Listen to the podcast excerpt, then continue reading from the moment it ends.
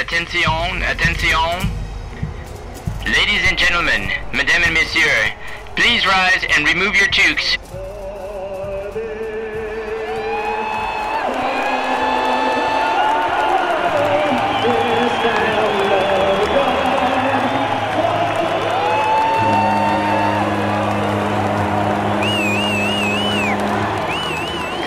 Goal scored by Randall Maggs.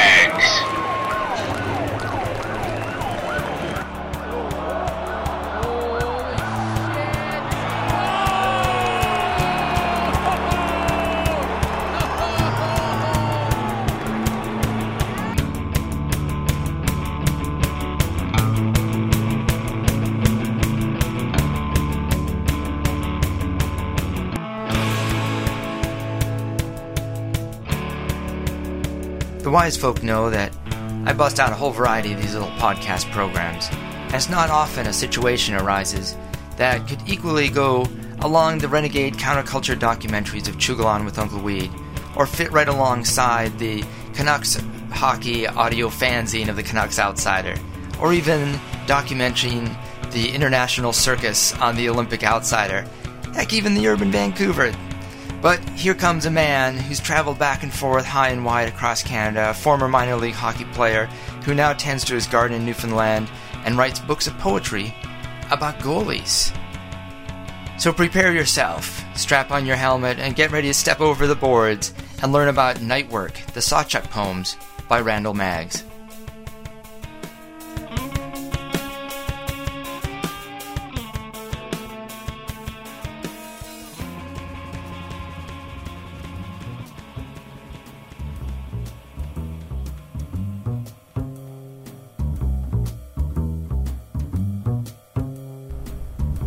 For years, I thought I was the only one that hung out at that weird little space that exists between hockey, poetry, history, and culture.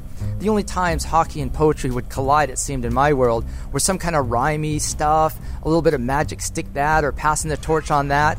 And then one day, in the mail, a little magic bundle arrived, and it was a book about the tortured soul that was Terry Sawchuk. And I, fa- I was fascinated by this book, not only the beautiful pages, but the words within. And it wasn't just sparse sparse words. It was storytelling and telling a chronology of this man that while everyone knew his name in Canada, no one really knew anything about him besides that he had a bunch of wins. And I was curious who was the man that would write this book? Who took on this massive project? And I started to learn that he was a man that was from the West but ended up in Newfoundland and had gone into great depths interviewing goalies and researching this. And I could tell from the words that he was clearly a guy who had a passion for hockey, but even more of a passion for the human spirit. Au numéro 91, 2 minutes retardé le match. Penalty number 91, Martin Durant, two minutes all delaying the game. Le temps de la pénalité, 12 minutes 17 secondes. Penalty 12-17.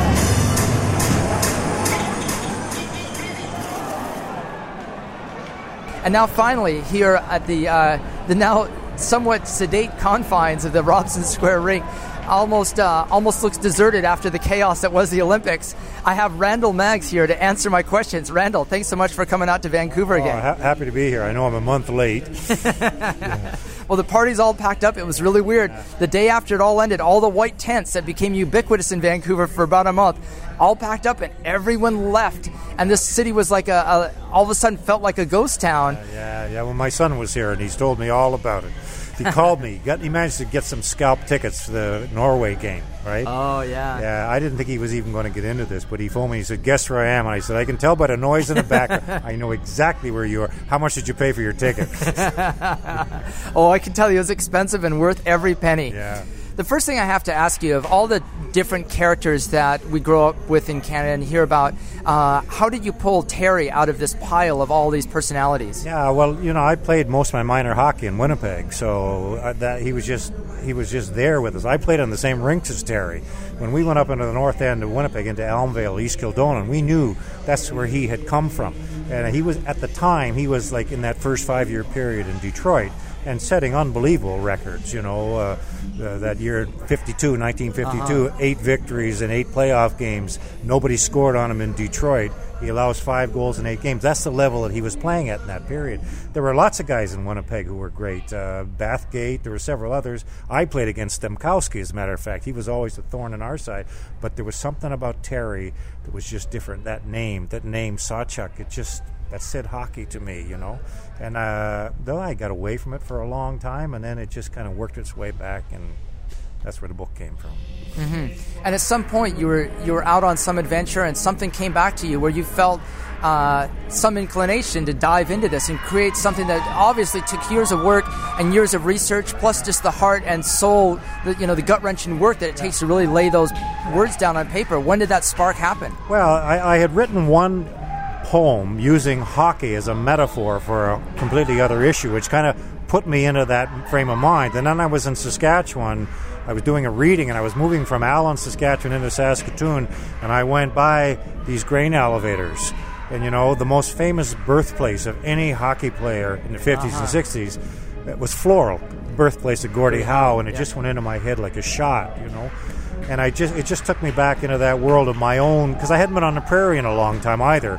So I was just kind of reliving that whole experience. I just got immersed and I started to think about Terry because everybody was conscious of the fact that something had happened to Terry, that Terry had had this end, and nobody really knew what it was.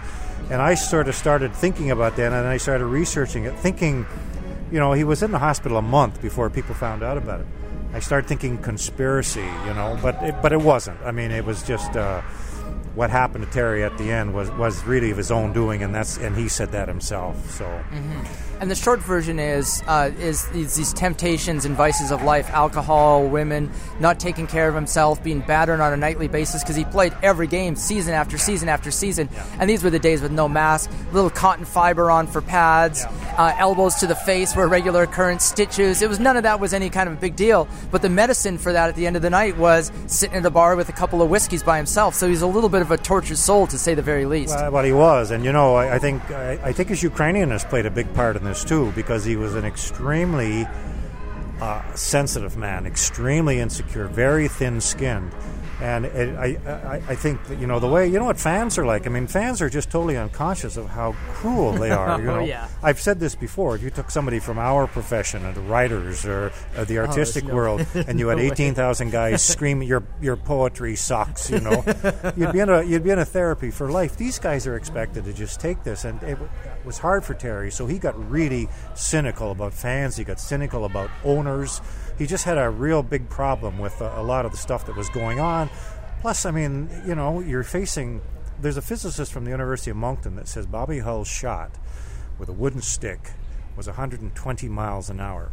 You're into a period here where you've got a man shooting a puck that hard at your face and you're not wearing a mask. You know, uh, these guys, I'm not just talking about Sawchuk in this book, uh-huh. I'm talking about Bower, Plante, Hall, Worsley, as well as Sawchuk. These guys revolutionized the game. Not only the way goaltending is, was done, you know, uh, uh, Hall with the butterfly and and uh, uh, Plante coming out and playing the puck and driving driving Toe Blake out of his absolute mind when yep. he was doing that, right? You know, uh, uh, and Terry was the first great angle goalie. I mean, but he's taken he's taken these shots to the body with no proper gear. Something burning in Chicago. They came in waves then. Hull and Mikita, Maki and Mohns with a heavy shot of his own, bulking Esposito, Speedy Wharram, then Hull again, Billy Reay back and forth behind Chicago's bench, jabbing a guy in the back to go. But he couldn't take his eyes off Sawchuk's mask, the way it swung deliberately from side to side. What did it remind him of? Something seen? In a dream? Or on TV? What was going on behind the mask? How could you know? The injured arm seemed fine, the self-absorbed sweeping after he'd slowly pushed himself to his feet, the lazy arc of blade from post to post. Billy hadn't seen that in a while. It made him feel uneasy. The heavy traffic didn't seem to faze Terry either, flail, Hull flailing with his elbow to the mask. Again and again the Hawks came on like a storm at sea on a sightless night. The only hope was to feel what was coming face it straight on. Thirty-seven blocks, thirty-seven shots he blocks in the forty minutes he plays after Bower goes down the wildest time when Stemkowski do- goes for tripping at 4:23, then again at 10:13 in the third, and Punch explodes. His hat hat half knocked off, climbing up over his players to curse the referee for a homer. Stemkowski, who put the Leafs ahead by one and watched and waited and caught Pilote in the corner, pounding him senseless. Stemmer, the only one who dared to imitate Sawchuk's shambling gait, dragging his knuckles over the dressing room floor. Ukrainian born, too. Like Terry, in Winnipeg, the one teammate Sawchuk sought out. Why don't you stay downtown, he'd say. We'll go for a beer at the Isabel after the game. Bring in your shaving kit. The last guy Terry would leave dangling out on a limb. Five on four, the Hawks set up their points, moving the puck from corner to corner, looking to find the open man. Four minutes shorthanded, it seemed like forever. One shot after another, Terry took to the body, letting the puck safely land on his feet, then dropping to cover it up. Nervously, the home crowd eyed the clock. The hats dipped in bitter disappointment, then turned to one another for assurance. The Hawks were a scoring machine, but how many times had they let their big ones get away? All game, Hull had been shooting up around Sawchuk's head, wanting him ba- back on his heels and deep in his crease. Bobby thought it was funny giving people a whack with the puck in practice just for a joke. He'd bounce a shot off the seats near the women sweeping out the aisles.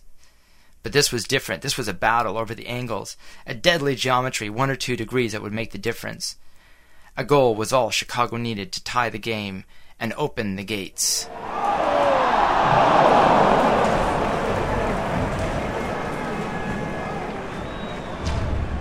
Not just that, they didn't just change goaltending, they changed the way guys tried to score because they were so good.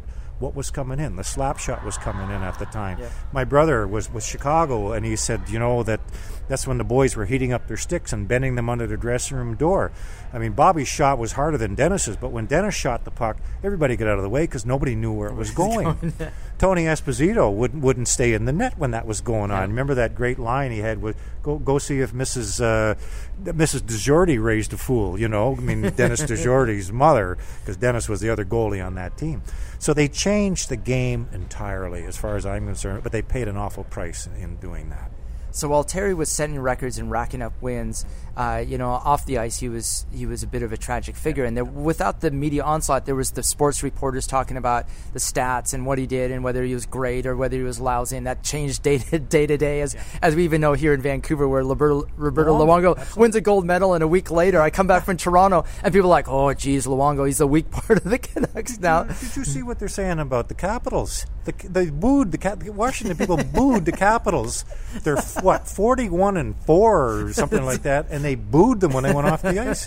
What are we talking here? You know, I mean, unbelievable. But yet these guys would go off the go off the ice and go off to their private lives, whatever they were, and have a really hard time handling those things and the and the expectations. You know, this was early days or before the players' union. The owners and the general manager held all the cards. These guys didn't really have any control, and there were also guys who grew up in a you know oftentimes in uh, in small towns, really had limited education. Didn't all they knew was hockey, and there was really no support off the ice. So it seems to me that in some ways Terry was a little bit of a tragic figure, and you alluded to this a little bit in your reading tonight. You know, we talked about Beowulf or reading the, the Iliad, and there's a little something about a Greek tragedy in Terry Sawchuk's life, it seems. Well, you know, the cover. I, I, I a couple of people have sort of questioned the use of, of, of putting him on the cover with in a Toronto sweater. That this was a, a uh-huh. marketing decision. I, I made that decision, and it was essentially because that is the picture of the tragic hero. As far as far as I'm concerned, you see his size,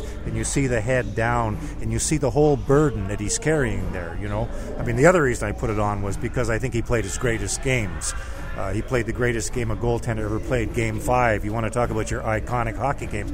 Game 5 in the semifinals against Chicago, the last year that Toronto won the Stanley Cup. That's partly why it was there, you know, but uh, uh, it just, it, it, a tragic story. Ab- absolutely right. You know, it's just, uh, it's an unbelievable story. Guys living a great Canadian dream. He's miserable from the start.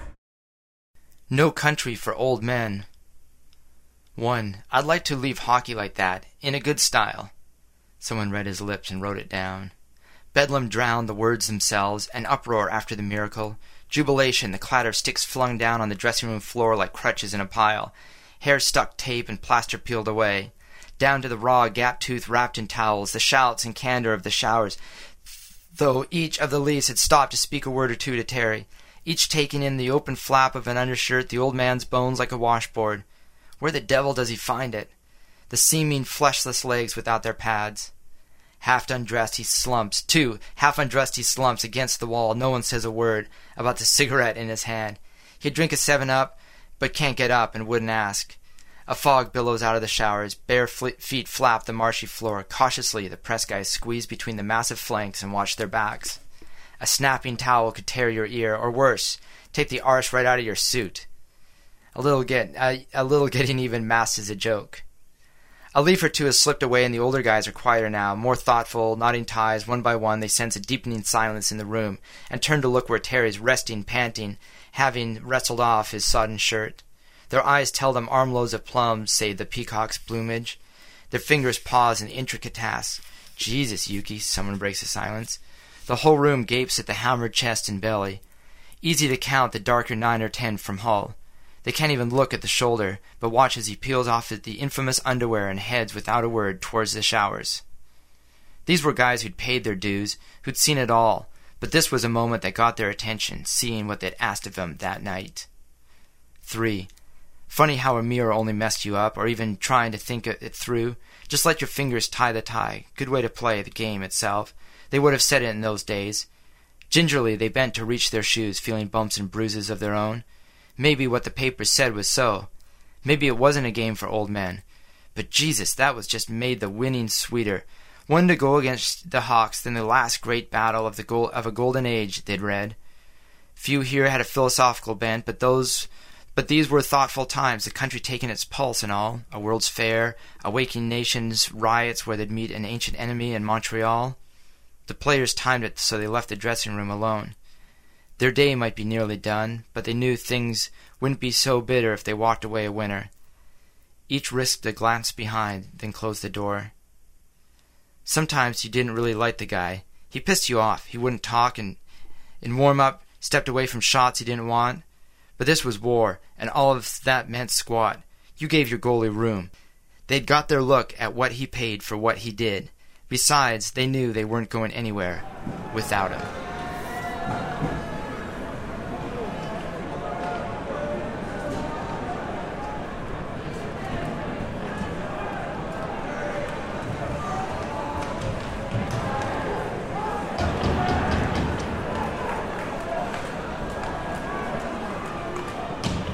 Now, there's you interviewed a whole bunch of other goalies to kind of get a little background, a little bit of insight into Terry's life. Yeah. What was some of the things that really stuck with you from talking about uh, these other goalies, both from past and present day? Oh, it was great. I mean, Dryden was very supportive. Dryden was the one that suggested that I go to the uh, uh, National Research Center. You know, but but but Ken is a very very perceptive, very thoughtful, very intelligent guy. I know his favorite poem is "One of You" because he did an interview uh, with Lee, uh, with uh, CBC Gander, and the interviewer there asked him. He knows about the book. Uh, Glenn Hall was great. Uh, Glenn was the one that told me, uh, mentioned to me. Uh, we, I th- want to talk to him about Jack Adams. You know, he, uh-huh. he was the guy that said, uh, "If you want to find anybody who's got anything good to say about Jack Adams, tell him to give me a call."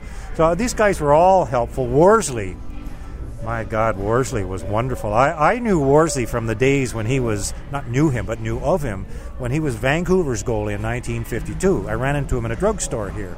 And in the first game, NHL game I saw, he was playing goal for the New York Rangers in Montreal. But I called him up one day and told him about this book I was writing, and it was about all the, I said it was a book of poems, and it was about all you guys, and I listed them off, and I mentioned Plante. He said, you're gonna have you're gonna have a hell of a time talking to Plante, of course, because he had died young Yeah. as, as well, you know. But they were all great. Johnny Bower was maybe the one that talked to me the most and, and the longest, and uh, Johnny's a phenomenon, uh, just a gentleman and just a fine person, and for some reason was able to handle the pressures of playing goal without it getting to him.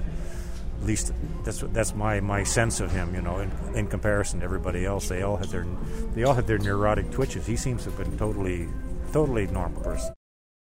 One of you.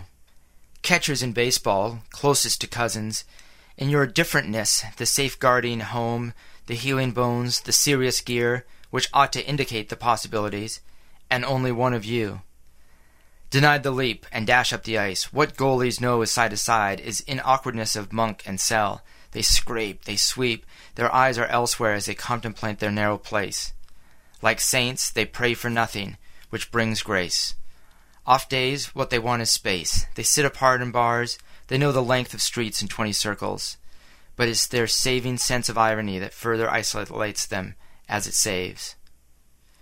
Percy H. LeSueur, for one, in a fitful sleep, flinching at rising shots in a bad light, rubbers flung out of crowd, insults in two languages, finally got out of bed in a moment of bleak insight, went down and burnt a motto onto his stick. This is the hand that turns away the blow.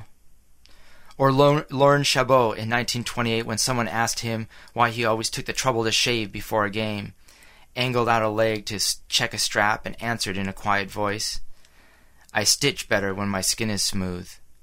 Or dappy, dapper Charlie Rayner, who stopped a bullet with his chin, another couple of teeth, and some hasty work to close an ugly cut. Back the next night, he takes another, full in the face. A second night in a row, he's down, spitting bits of tooth to the ice. It's a wonder, he murmurs, why somebody doesn't get hurt in this game. Well, I was in Toronto recently, and I had a chance to uh, before a flight. I had an hour to spare. I had my bag packed right by my hotel room door. I was staying a block and a half from the Hockey Hall of Fame, and I was like, I can't leave Toronto without seeing this.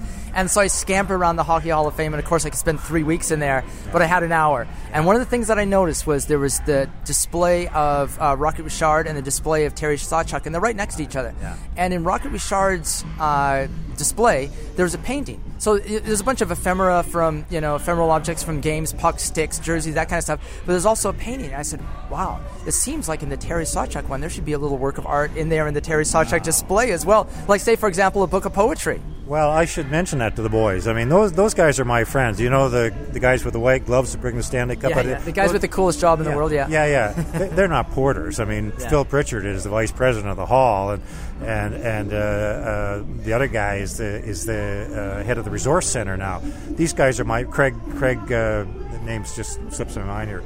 Uh, these guys are my buddies. I mean, they they were so supportive of me. Phil got hold of the. Uh, the autopsy, for example, and police report, and, Wow. and, and, and that's when I, you know, I, what I used as an epigraph was a section of the autopsy that dealt with the scars on his face. I wanted that medical language, and the book kind of just tells the story behind it.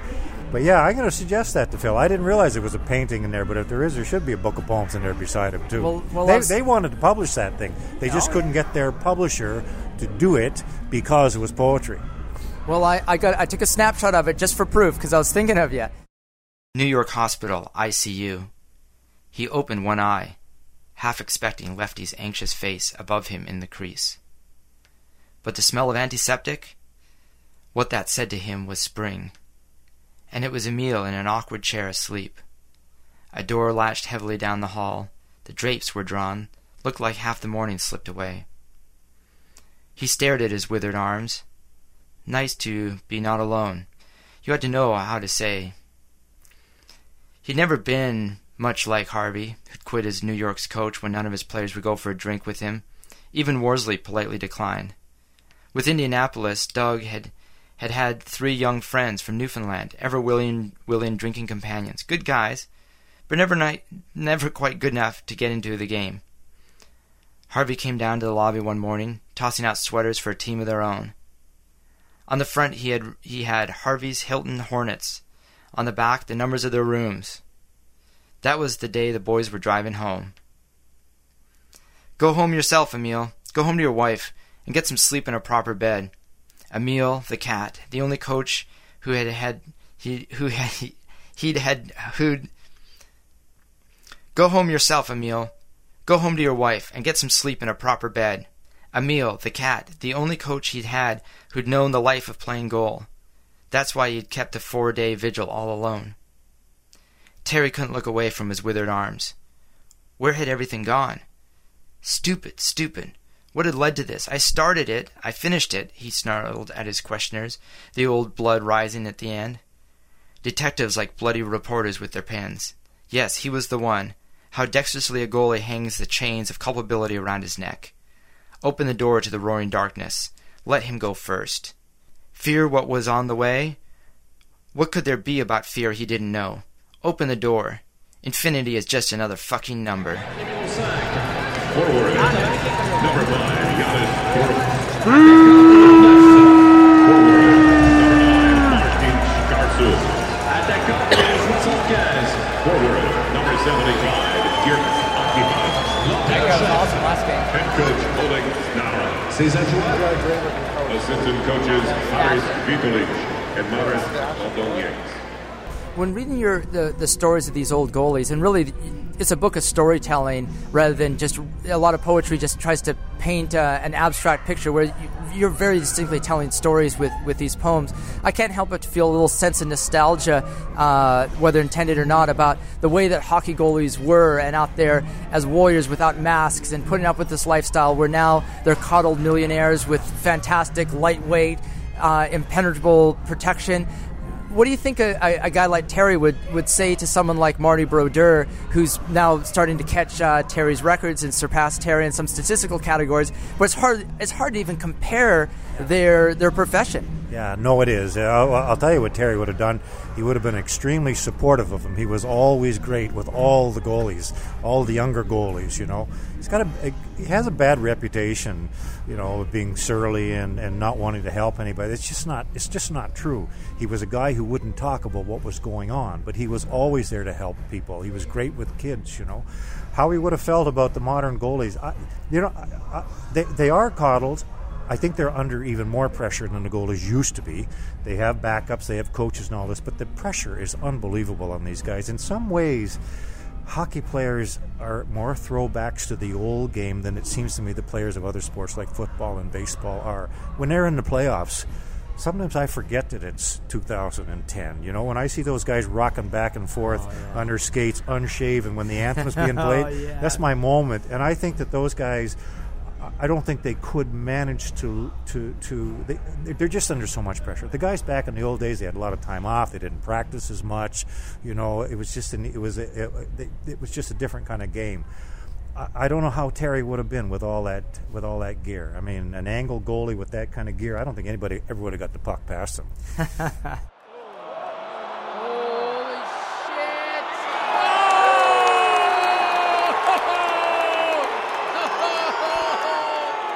before I let you go, you mentioned about the, the Ukra- Ukrainian connection with yeah. Terry, and that uh, brings to mind two things. One, you were recently uh, presented with an award through a, a Ukrainian uh, literary foundation, but also, um, you know, Ukraine is closely associated with the Russian literary tradition. And I remember the closing bits of Dr. Zhivago, one of my favorite books of all time. And it talks about when uh, the the poet, uh, Dr. the fictional poet Dr. Zhivago was buried, and uh, Russia loves their poets, and they know, loved no poet more than this guy. And everyone came and flooded his funeral, even though his poems were banned and things like that. And I alluded to this a little bit in my question earlier in the reading, like. Um, people love poetry, but sometimes they're a little hard to find. But you've been traveling across Canada, and between the hockey and the poetry, you've been clearly tugging on some uh, on some emotions from people. Can you tell me a little flavor of what that's like? Yeah, well, it's been it's been great. I mean, uh, you know, the the best part of the whole thing has been the people that I've met. Now, I, I and the most rewarding thing is to to help. You know, people would come that like poetry. People would come that like hockey. The people who like hockey and poetry, as you said, are rare. you know, this is unusual. These are these are the guys I really like to, to, to read to, but I really enjoy reaching the others. You know, and and uh, I, I have ran run into a certain amount of opposition. Some people in the literary world see hockey and just it's that knee jerk yeah. response. They're not interested. And, and, on the other side of it, some of the hockey guys they see poetry and they're not interested. In, you know, oh, that's, yeah. that's the reaction. But when I can get them in the room and when they start listening, you know, I mean, it's wonderful. I just wanted to say something about the Ukrainians, if yep. I can. That's the Shevchenko Foundation you're talking about. Uh, the, the, it's the Kobzar Prize, and uh, they, they put on a wonderful evening for us in in uh, in Toronto. It was it was an incredible experience, and I, I don't know if I mentioned this tonight when I was reading or not, but more than once I heard the poems that we enjoy the most are the ones where you go into his mind, where you where you you know you deal with his thoughts and what he had to say, and I just I found that really reassuring uh, because you know you just don't know. I mean, you're you're talking about people of a different culture, even to go into anybody's mind, to go into your brother's mind. You know, you just don't know how it's going to work. So that was excellent. And when we were in Edmonton just through, uh, earlier uh, on this tour, a woman came to me with the uh, the family tree, the Sawchuk family tree, oh. and she said, uh, "I was a little uneasy about this because I got an email a couple of days before." Uh, and guy who wrote the email said he was a cousin and they wanted to check sources. you know. And I thought, oh, what's going on here? But she came to me and she had this family tree. And she, what she said to me, and this was one of the most wonderful things in the world, she said, We consider this book to be a real gift to our family. And that made my day. That just, uh, that, was, that was a wonderful thing. Oh, that's got to be a joy for you as a poet. Yeah. So now after this project, uh, I gotta. Are you working on something new? What's what, how do you follow something like, like I, this up? I, am contemplating. I mean, I don't. I won't write another book of uh, hockey poems. Uh, I, I might do a book of nonfiction on hockey. I'm very interested in the old rinks, Mm. the old six-team rinks. You know, uh, Boston Gardens and little details like the little strip of green linoleum that led down to the ice, or the fact they had to uh, stand up on the benches to change because when the showers were on, the dressing room flooded, and you had to get the gear put away quickly because the rats would get after it to get at the salt in the gear. I mean, I'm interested in doing that. You know, yeah. And and I but I also want to talk about all the other rinks that we grew up playing on, the open air rinks. You Yeah. know, there's I mean, there's wonderful stories about all these rinks, and they were they were all different. They all had their own characters. So I'm thinking of maybe doing something like that. Then I've got two or three other projects in mind, but uh, I'm gonna I'm not to do anything. Well, I'm just to go back to Newfoundland and get into my garden. That's what I really want to do. Well, hopefully they'll find a little time to do a little research about the old Denman Arena here in Vancouver, where the Vancouver Millionaires played when they won the Cup in 1915 or thereabouts. With Cyclone Taylor, who was one of the first superstars in the hockey world, and this is almost forgotten history. There's nothing that remains of that because it burnt down in a fire, and there's nothing but a little tiny plaque Yeah. about where all this grand hockey heritage, uh, you know, happened. And this is a city that's barely over 100 years old.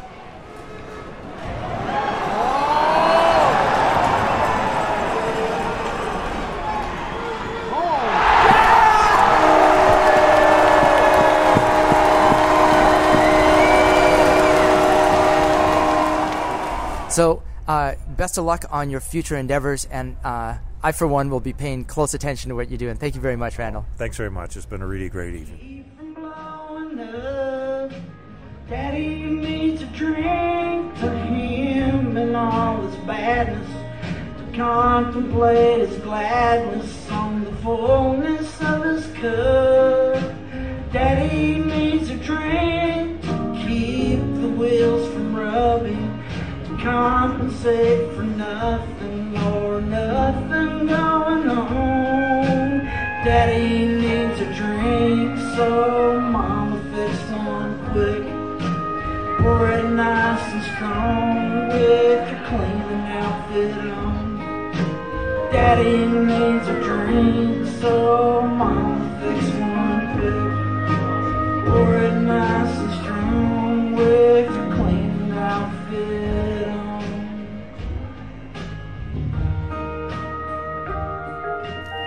This podcast all kind of came together with the help of Kitty Lewis, who's the proprietor or something of Brick Books, who published Nightwork. And I encourage you to check out and order up yourself a copy of Nightwork because uh, not only is it filled with these great poetic stories, but it's a beautifully produced little volume. The copy I have even came with a Randall Maggs' hockey card. Yeah, you can't have that. Daddy needs a drink to deal with baby screaming. To him and all his demons, or the TV set turned on. And nothing on the radio, like the way my transmitter's on. Put that drinking jacket on and enjoy a little fun. Daddy needs a drink, so mama fix one quick. Pour it nice and strong with your clean outfit on. Daddy needs a drink, fix one quick. Nice and strong with your clean.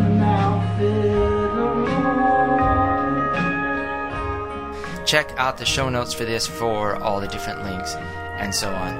And you, well, you get into the summer, right? And you got all this great hockey going on. Memorial Cup just finished up, the World Championship, all these other different ancillary championships from here and there, the Allen Cup, and all these different things. Now in this deep in the Stanley Cup playoffs. And you know, remember where all this kind of came from, right? It was tough prairie boys. Just, hmm, they weren't thinking about getting an education. This was just the thing that they knew how to do. So from wherever small town they were from, from coast to coast to coast, they kind of just came together and hopped on this crazy bus ride and uh, took their lumps for it. So here's to you, all you old busted goalies.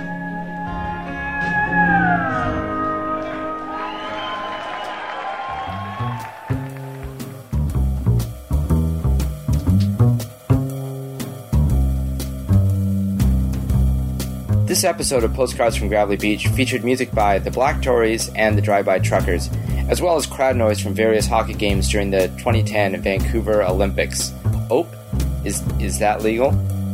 Uh, and do I do thank you for coming along uh, on this journey with me and Randall Maggs as he crisscrosses the country looking for people who care about hockey, poetry, and history. Well, he he found one.